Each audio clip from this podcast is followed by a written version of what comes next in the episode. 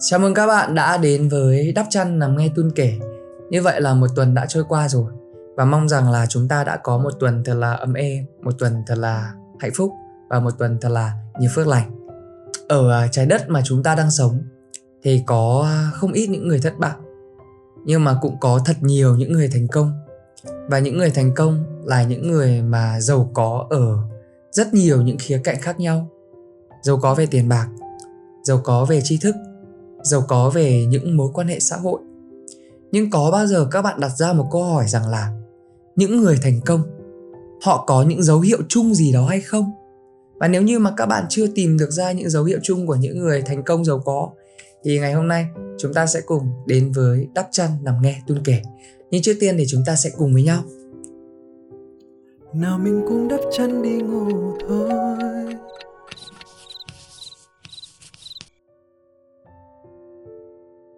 Từ bé đến lớn thì mình cũng may mắn một chút, đó chính là có cơ hội được ở gần và được sống với những người mà đã thành công ở các lĩnh vực khác nhau. Và thân cận với mình nhất thì có hai người mà mình gần như là mình cũng nhắc tới rất là ít, nhưng mà họ lại ảnh hưởng cực kỳ nhiều đến cuộc đời của mình. Đó chính là anh rể của mình và bác ruột của mình.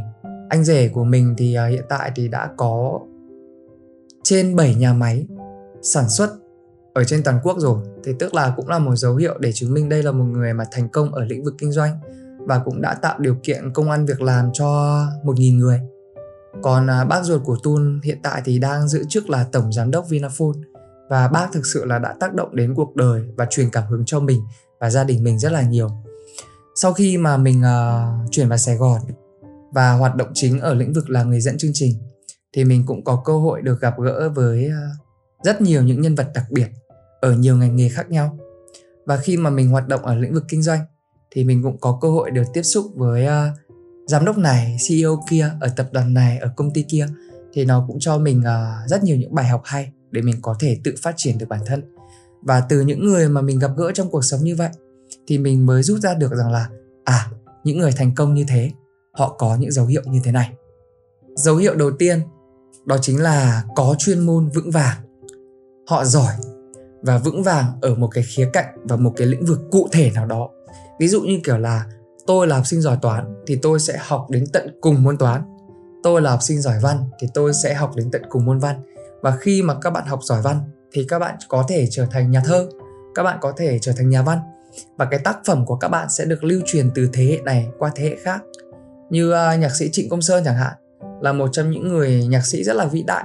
Tức là cứ nhắc tới nhạc Trịnh là ai cũng biết, như là bài Diễm Xưa này, hay là bài Còn Tuổi Nào Cho Em. Gần đây thì Tun có xem một cái clip trên TikTok của một cô giáo. Thì cô ấy phân tích về trường hợp thành công của ca sĩ Đức Phúc, mà mình cũng phải gật gù là phân tích quá là hay. Tức là những người hát hay nhưng Đức Phúc có nhiều không? Có rất là nhiều. Nhưng mà anh Đức Phúc lại cực kỳ thành công. Và đến bây giờ các bạn gần như thấy là anh Đức Phúc là một trong những ca sĩ hạng A và rất là đắt show.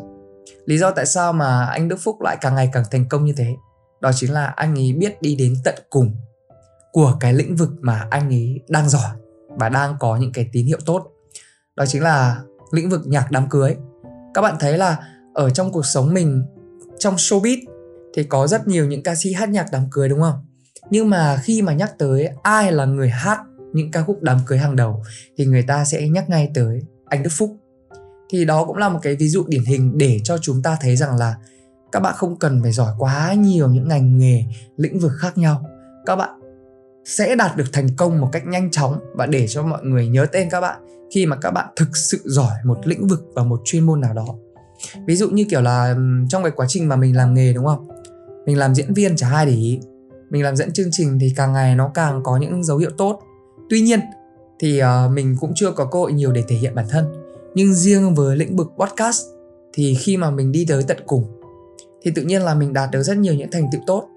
Và từ năm ngoái mình bắt đầu làm podcast là cho đến năm nay là khoảng hơn một năm rồi. Thì bây giờ thì mình sẽ cố gắng là mình đi đến tận cùng của lĩnh vực podcast. Tức là mình sẽ vững vàng một chuyên môn nào đó nhất định, để khi mà người ta nhắc tới podcast là sẽ nhắc ngay tới A-Tun Phạm và Đắp chăn nằm nghe tuôn kể. Giỏi ở một lĩnh vực và một chuyên môn nào đó nhất định là một điểm cộng. Tuy nhiên, cái cuộc sống của chúng ta ngày nay thì nó đã biến đổi rất là nhiều, và cái bụi trần làm mình cũng thay đổi đi, và bạn cũng đã thay đổi đi. Cho nên rằng là bên cạnh cái việc mà giỏi chuyên môn thì để các bạn có thể thành công thì chúng ta cần phải có cách gọi là cách marketing. Bởi vì các bạn biết là truyền thông hay là marketing ngày nay nó rất là quan trọng. Có nhiều người giỏi không? Có quá nhiều người giỏi, có quá nhiều đầu bếp giỏi, có quá nhiều giáo viên giỏi. Nhưng mà để mọi người có thể tìm đến bạn để bạn nấu ăn cho thì bạn phải biết quảng bá bản thân và quảng bá cửa hàng của các bạn. Để một người tìm tới để bạn dạy học cho họ thì bạn phải biết cách quảng bá bản thân của mình.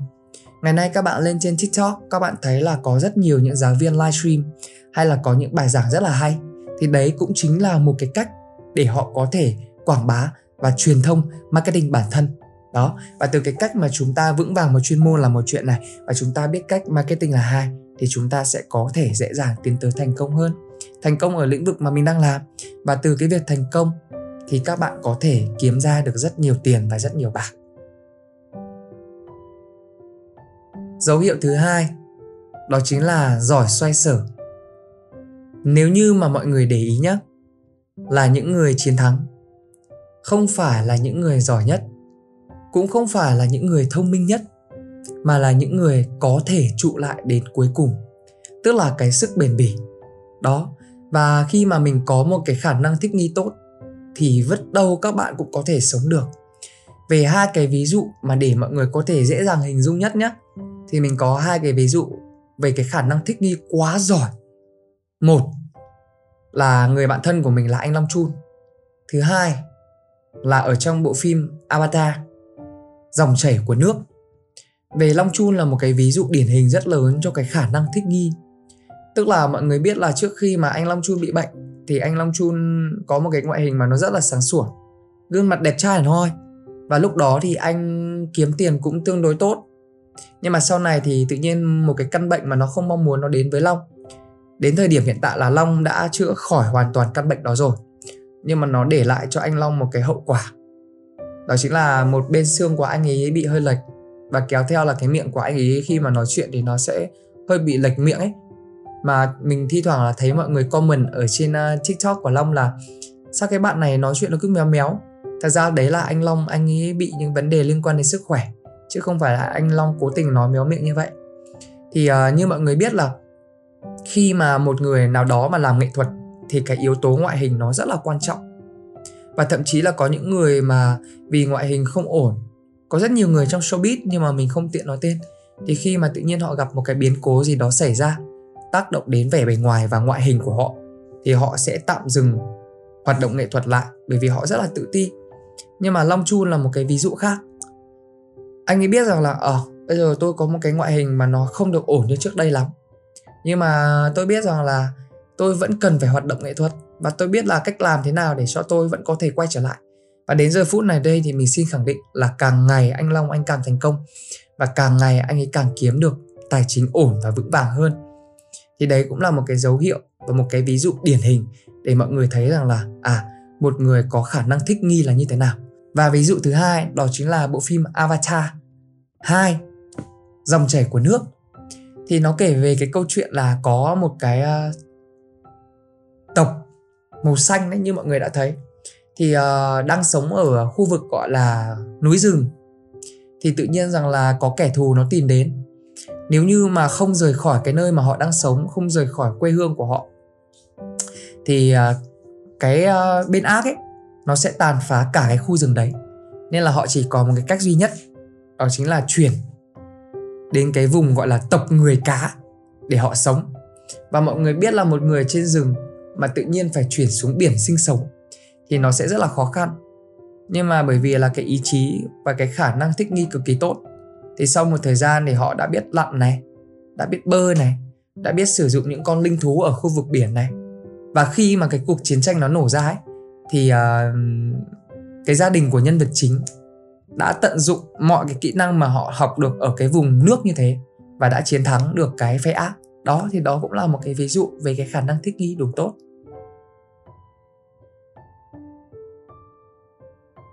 Thứ ba, ở những người thành công mà Tun thấy họ có một cái này rất là hay, và mình cũng cần phải học tập ở họ nhiều. Đó chính là tiền bạc phân minh ái tình, dứt khoát. Cái này thì mình cũng mới học ở người thân của mình thôi, và mình cũng đang áp dụng với cái nơi mà mình đang làm việc. Thì mình có nói với các bạn đồng nghiệp của mình rằng là anh nói thật với các em là có những người mà anh rất là quý và anh rất là thương và anh cũng muốn giúp đỡ các bạn. Nhưng khi mà mình chỉ quý nhau thôi thì chúng mình làm bạn, còn chúng mình làm đồng nghiệp với nhau là khi mà các em có năng lực và các em đem tới lợi ích cho anh và anh cũng đem tới lợi ích cho em. Chứ là không bao giờ có kiểu là trong cái nơi làm việc của mình là mình sẽ nâng đỡ người thân, nâng đỡ gia đình vào đây, rồi cuối cùng là cả hai người mà không làm được việc với nhau thì chỉ có rồng rắn cùng với nhau xuống hố diệt vong thôi. Cái này là mình học được từ bác ruột của mình là bác Giang. Thì bác có nói với mình ngay từ bé, đó chính là bác chỉ giúp đỡ những ai có năng lực và phù hợp với công việc, chứ bác không bao giờ giúp đỡ người nhà và con cháu nếu như con cháu và người nhà không làm được việc. Trong cái quá trình khi mà bác công tác, từ nhân viên văn phòng này, xong rồi lên trưởng phòng này, rồi lên chủ tịch của một công ty bảo hiểm này, rồi khi mà bác chuyển sang làm tổng giám đốc của Vinaphone này, thì có một cái mà mình ghi nhận rằng là bác mình rất là được lòng đồng nghiệp và nhân viên ở cái nơi mà bác công tác. Bởi vì mọi người thường nói rằng là bác Giang là một người rất là giỏi và công tư phân minh, ái tình dứt khoát. Và minh chứng cho cái việc mà bác ấy làm việc rất là tốt và có trách nhiệm, đó chính là càng ngày thì cái công ty mà bác đảm nhiệm và có vai trò lớn trong một công ty ấy, thì nó vực dậy được rất là nhanh.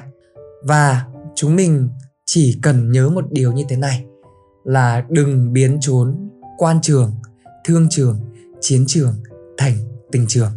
Hãy cố gắng công tác, làm việc tốt. Khi mà các bạn kiếm được nhiều tiền rồi thì các bạn có thể thoải mái cho người thân và gia đình các bạn, chứ đừng cố gắng nâng đỡ và cho người thân của mình vào những cái nơi mà họ không thực sự phù hợp.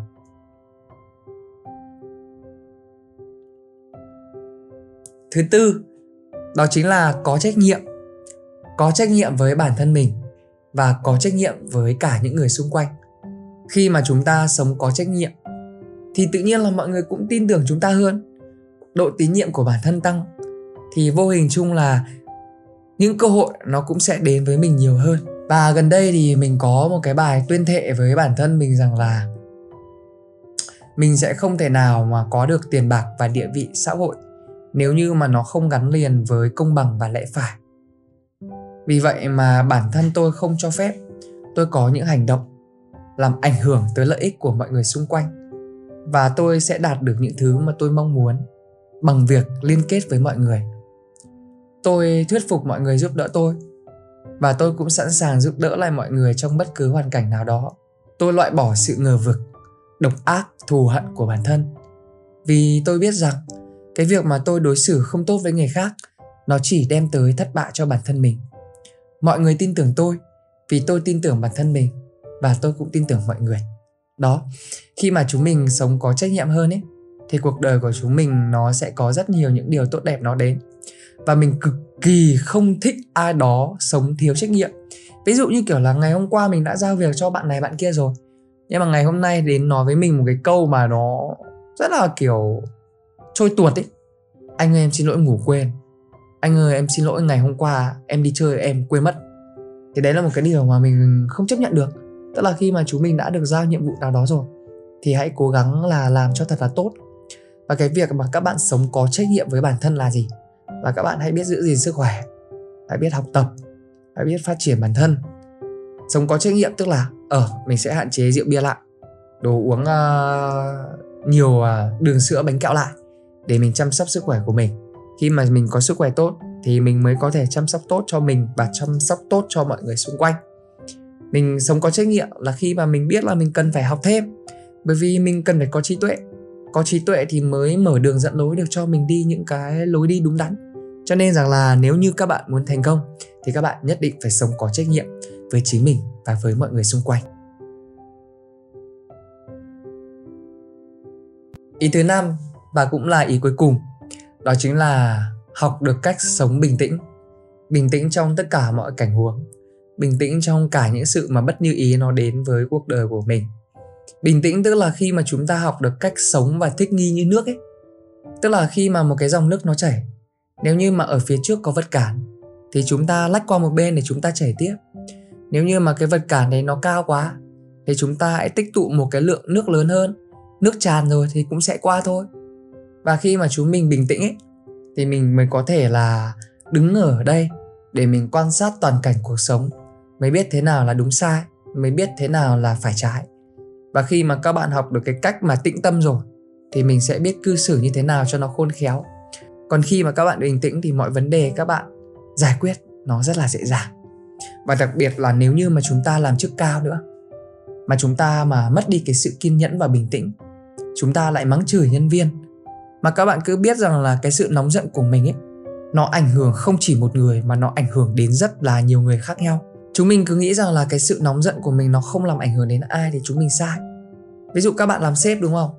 Ở nhà các bạn có vấn đề khiến cho các bạn cảm thấy bất an, bồn chồn và lo lắng, khó chịu. Thì tự nhiên các bạn đem cái sự khó chịu của các bạn lên công ty.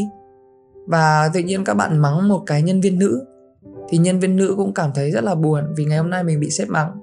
Về nhà nhân viên nữ bắt đầu xả lên con. Tại sao mày học hành như thế? Mày có biết là ngày hôm nay tao đi làm mệt mỏi vất vả như này không? Mày tra tấn tao vừa thôi. Thì cái đứa con của nhân viên nữ đấy thì lại đi tra tấn con mèo, ra đá bốp con mèo một cái. Đấy thì các bạn thấy không? Từ hậu quả của cái việc là nóng giận của một người mà nó tác động đến rất là nhiều những người xung quanh. Cho nên nếu như các bạn xác định sau này các bạn muốn thành công và các bạn muốn làm sếp, làm ông này bà kia, muốn có tiền có bạc, muốn có địa vị xã hội, thì cái việc mà các bạn cần phải học trước nhất đó chính là học cách bình tĩnh. Bởi vì khi mà mình bình tĩnh thì mình có thể giải quyết được mọi sự ổn thỏa. Tâm an thì vạn sự an. Và đó cũng chính là 5 dấu hiệu mà Tun rút ra được trong quá trình mà mình lớn lên, trưởng thành và tiếp xúc với những người thành công. Và mọi hành trình vạn dặm thì đều bắt đầu từ những bước chân đầu tiên. Nếu như mà hiện tại các bạn chưa có những dấu hiệu này thì chúng ta cứ học. Học xong đến một ngày nào đó chúng ta cũng sẽ thành công như mọi người xung quanh thôi. Nhưng mà hãy nhớ và luôn nhắc nhở bản thân rằng là dù chúng ta có thành công như thế nào thì chúng ta vẫn phải luôn luôn cố gắng và không ngừng học hỏi. Còn số podcast ngày hôm nay đến đây là kết thúc rồi. Xin chào tạm biệt và hẹn gặp lại các bạn nhé. Bye bye, chúc ngủ ngon. Bye bye.